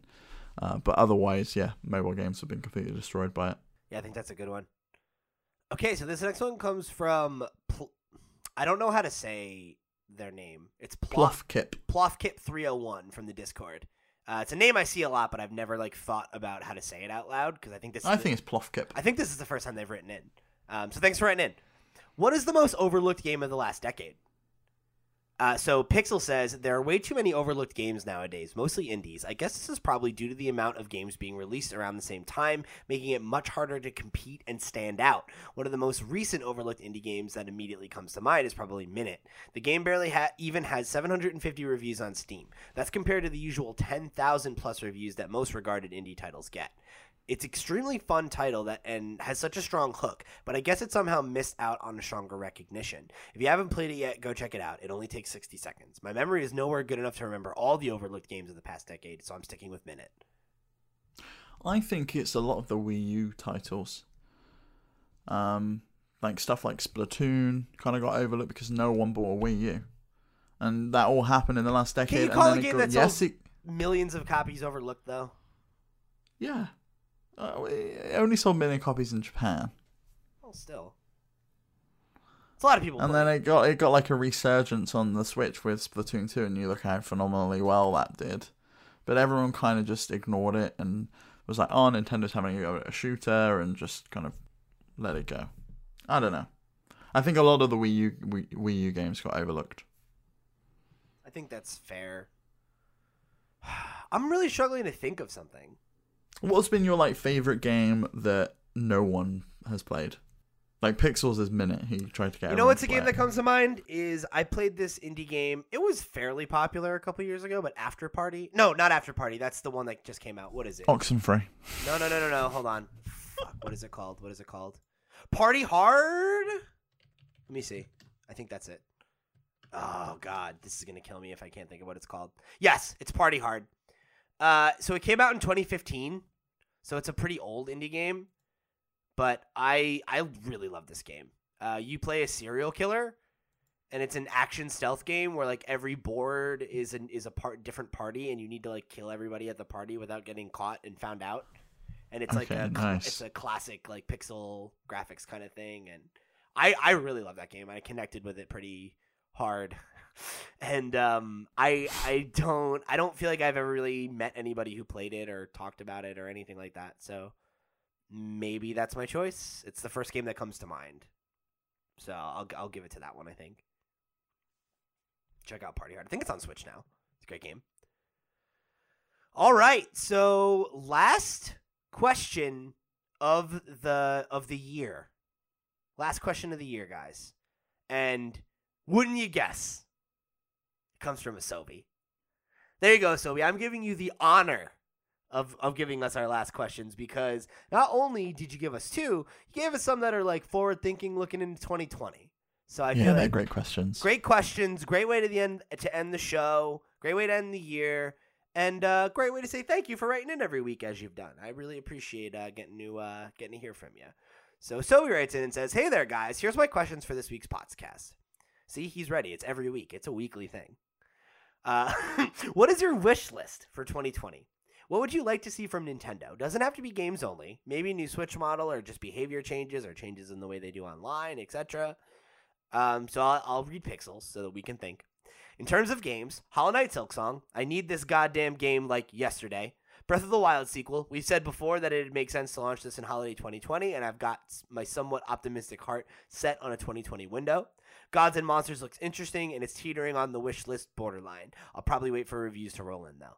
I'd also love for a more powerful Switch model to launch next year, and folders. Yep, I'd be happy to just have some game icon folders. My home screen is getting harder and harder to navigate the more Switch games I accumulate. Folders were a godsend when they were introduced to the 3DS OS. By the way, where the hell is Pikmin 4? He was never getting Pikmin 4. It's not happening. Pikmin 4 is cancelled. Pikmin 4. Oh my god. My 2020 wish list. So I would like a new Switch model, Switch Pro, kind of model, or at least a revised I- Switch with a higher thing. I don't see it happening next year. I think that's probably going to be a later date. I don't think they're going to want to compete with PS5 and, and Xbox Series X next year. I hope it's not a 2020 thing because I want it to be like 2021 because I don't want to spend like a thousand dollars on co- on yeah. consoles next year. Yeah. You know, If I'm prioritizing one, it's going to be the new Switch over anything. that's crazy. That will be what I buy. Breath of the Wild 2 plays best in 4K, 60 frames a second on the new the new Switch Pro. is not going to be 4K. Okay, but if it is versus like um here's some here's some generic shooter PS5 thing, here's Horizon Zero Dawn 2, I'm like, nah, fuck that, Breath of the You're Wild 2 killing with me. Switch Pro. No way, you would do the same as No, I wouldn't. I would pick 2. PS5. Oh, no it's way. new hardware. It's Yeah. new hardware, man. Yeah, like Yeah. especially, especially if Horizon 2 is there. Like, I love It's a good game. I love Horizon, game. man. It Like- is a good game. Breath of the Wild is objectively better, I would say, but like I the world of Horizon and everything was so fresh and so new and there's so like few new AAA IPs these days that like Horizon is like one of the games of the generation, man. Yeah. Well, I'd also like to see them improve their software a little bit. I- feel like we still haven't got themes, and everyone's like angling after where the hell are they? Oh yeah, w- let me get a theme. Online needs still needs some work. We're we're now paying for it. We still haven't got proper usernames or gamer tags. It's still crappy gamer codes. You still can't invite friends to a load of games. Like I can't just play a game of Splatoon and, and play with my buddies. I have to hope and pray that we're on the same team if we're playing a ranked match. It's like I hate how I hate how hard it is to know who my friends are. Like I have friends Yes. on my friends list who I literally don't know who they are. why can't I voice chat? Like seriously, why can't I voice chat uh, uh, uh, through anything other than the crappy mobile app? I should be. I can connect a headset to my Switch and I can voice chat in Fortnite or in uh, other third-party games. Why can't I do that through Party Chat on a Switch? Those are things I think should have been here a long time ago. And really, it's just them improving the software. And one really, really hopeful wish, which I don't think is going to happen, is N64 or GameCube games. Yeah, I would say for me that that's probably my biggest one is I would like to see them continue to expand the uh, online library. I'd love to see them add N64 or GameCube games or Game Boy games. Um, any of those would be a welcome addition. I would love to see a Game Boy Classic. Actually, I don't think we'll get one, but I would love that. I think we'd have had that this year if it was coming. Probably. I am similarly excited for a Breath of the Wild sequel. I hope we hear about a Mario Odyssey sequel. Um, even just a tease in the same way we got for Breath of the Wild 2, I would be satisfied with. I would just want I'm so surprised we never got DLC for that. I, I think it's because they decided to make a second game. I really do. Mm. Um, and I think it's probably coming, but I would love to hear about it. Uh, I would also love, like, in terms of like different things for them and like their behavior or whatever. I would love for Nintendo to put pressure on uh on on Game Freak to like take more time with Pokemon. that would be great. Don't think that'll happen either.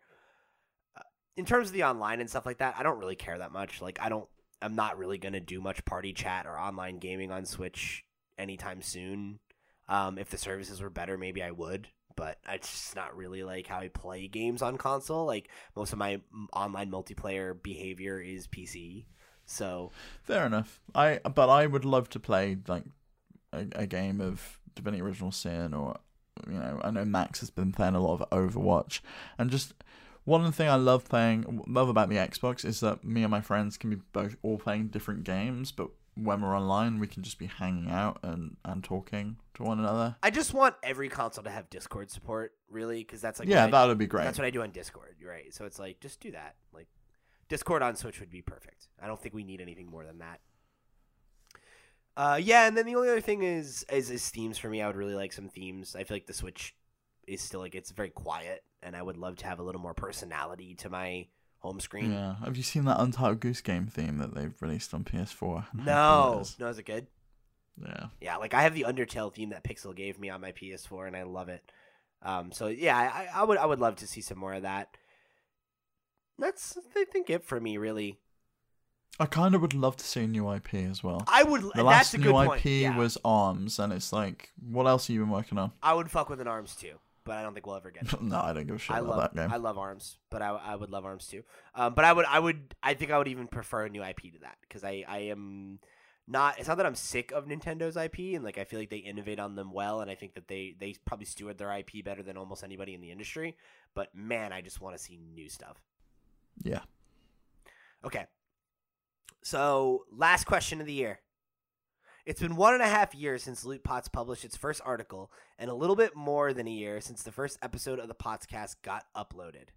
How do you view the progress you made from back then till now? What are your plans for improvements in the next year? Mostly a question for Pixel, but I'd love to hear everyone's opinion and maybe personal goals for their content on Loot Pots in 2020. First of all, it's not just a question for Pixel. Steve and I do a lot behind the scenes. You just don't know that because you're not behind the scenes. We wield we wield plenty of power. I'm the voice of the podcast, sir.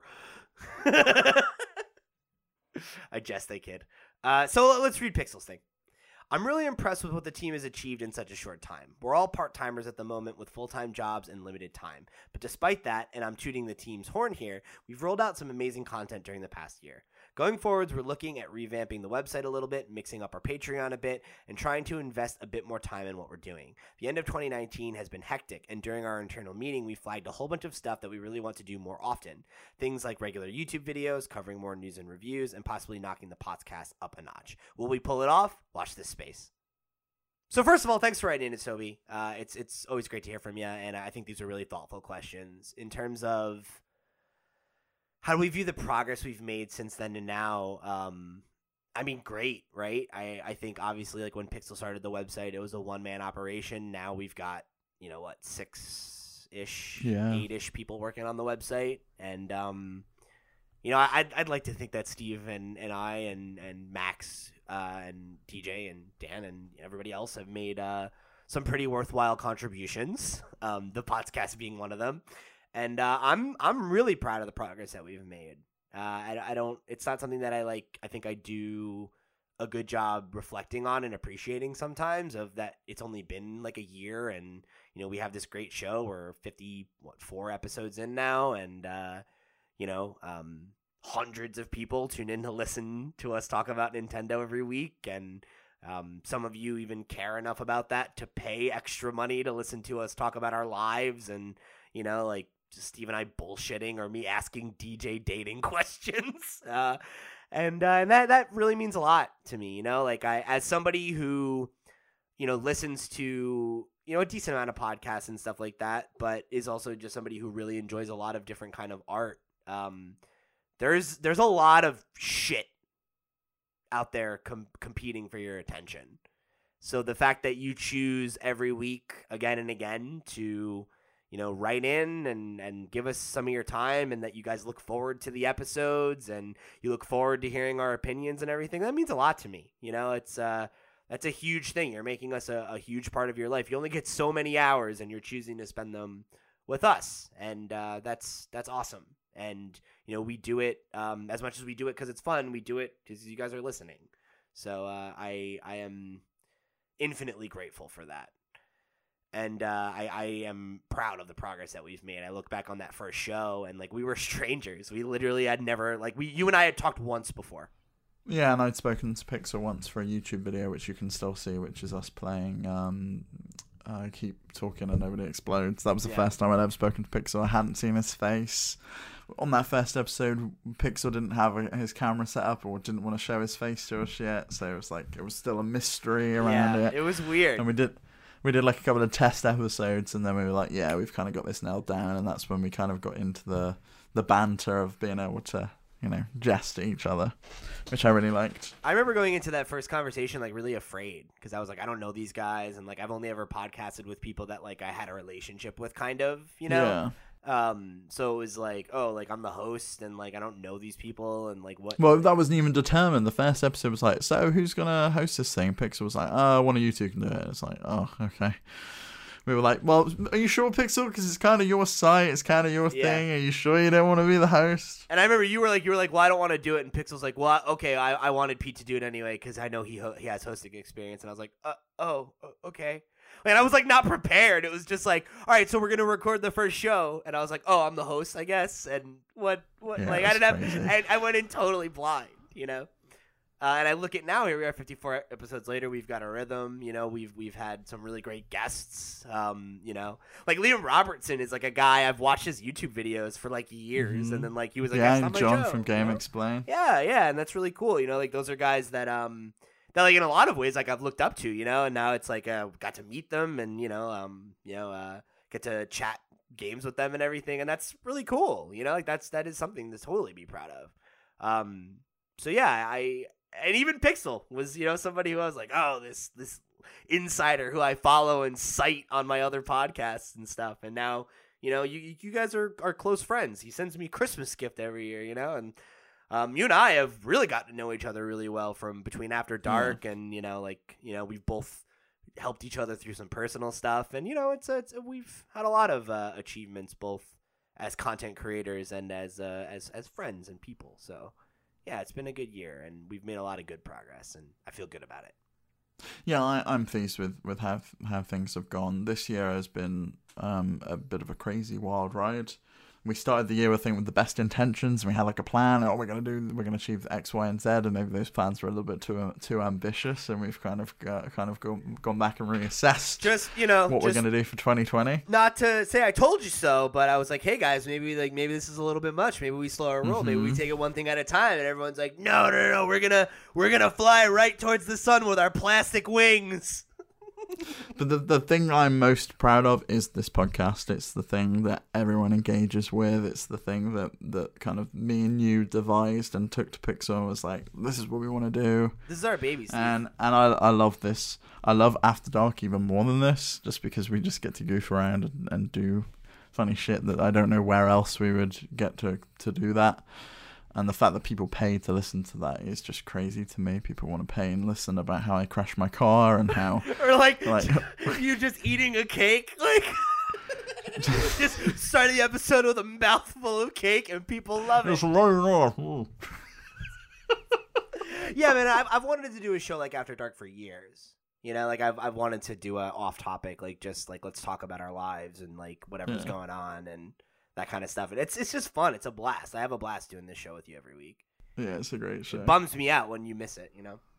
And Pixel too, obviously. It- yeah, me me too. Uh, it kind of has just become mine and mine and yours. I do think Pixel wants to get back to that at some point. We're gonna have to figure out some scheduling. Uh, he's been on After out- Dark like once. Yeah, Like it's been it's really like that. our thing, which is cool, but it's also like damn, like I do miss having him on it. It's Yeah. funny too like how DJ became part of the like the like, you know, he really like elevated himself within Loot Pots by working on After Dark. well, and uh, and everything. I mean, DJ has been like a driving force this year. He's he's Keeping us on track. fantastic. Yeah. Yeah, yeah, DJ does not get nearly enough credit. Like no, cuz like you and I are like looked at as like, oh yeah, we're like the the B tier guys and everything, you know, but it's like, yeah, DJ's like right right there, Yeah. man. He works and, and Pixel's up there on God tier. Yeah, up on his up on his uh his ivory tower, you know. Yeah, You know, but you know, we're giving him shit, but he said a lot of nice things about us here in his answer, so maybe we shouldn't give him so much crap. He did no, I'm not giving him shit. Pixel knows it's all just. It's all in good in fun. Good, yeah. uh, I I uh yeah. Pixel's great. Yeah. Yeah, I think uh it's been a real pleasure getting to know you guys over this this year and a half and uh, it's been fun and I'm really proud of what we're doing and in terms of what our plans for improvements are, um, Pixel outlined a couple of them, but uh, without you know giving away everything. Um, my goals for 2020 are I want to get regular articles back on the website. I want to like improve our editorial process so that we don't have content gaps when things get crazy because Yep. like Pixel said we are all part-timers and especially with Steve and I trying to do the podcast and make videos and do all this other stuff, you know, that's something that kind of falls through the cracks sometimes. So that's something we're thinking about. Uh, I want to I have a goal of by the end of the year getting us to a point where we put out at least one YouTube video a week. I want to get a video version of the podcast going and I'd love to do it live on Twitch. And speaking of which, I want to get a Twitch schedule going on, on for us as well, where you know there'll be a couple days where you guys know, hey, this is the day Loot Pots Loot Pot. Oh my god, I just I'm getting tired. Uh, that Loot Pots streams, and I It's been know almost two hours. DJ's gonna kill us. I know, and then I know I can show up and, and get the episode and, and or the stream and everything and be a part of it. So, um, those are my goals for 2020. We're working towards them. I'm, Yeah. I'm confident we'll achieve some of them.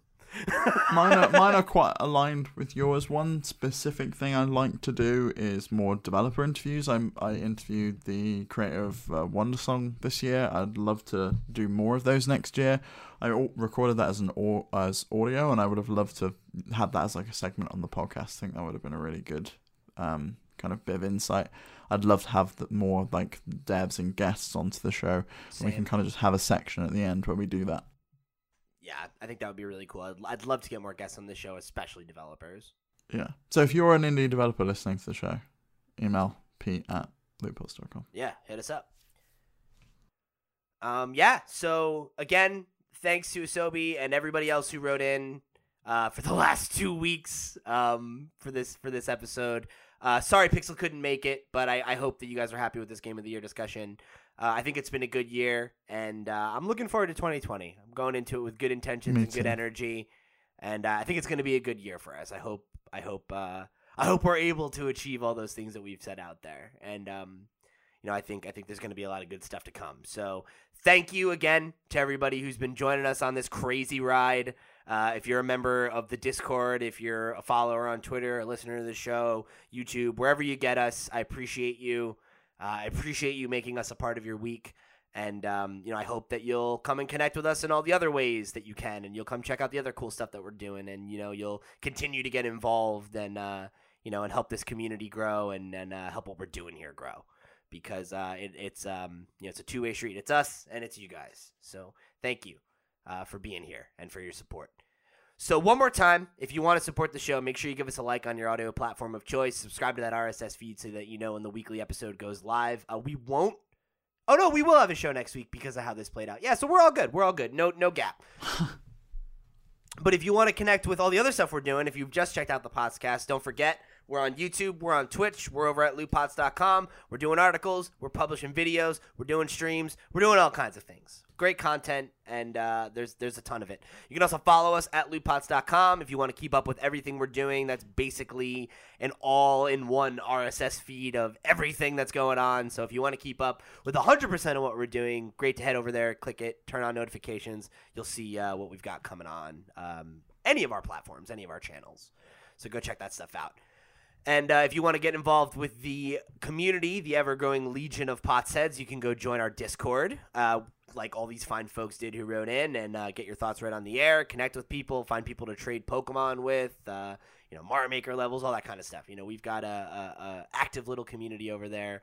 And um, it's a great place to be. We're always in there chatting. So if you want to come chat with us and you know um, connect, talk about what we're playing, all that kind of stuff, please do. We'd love to hear from you.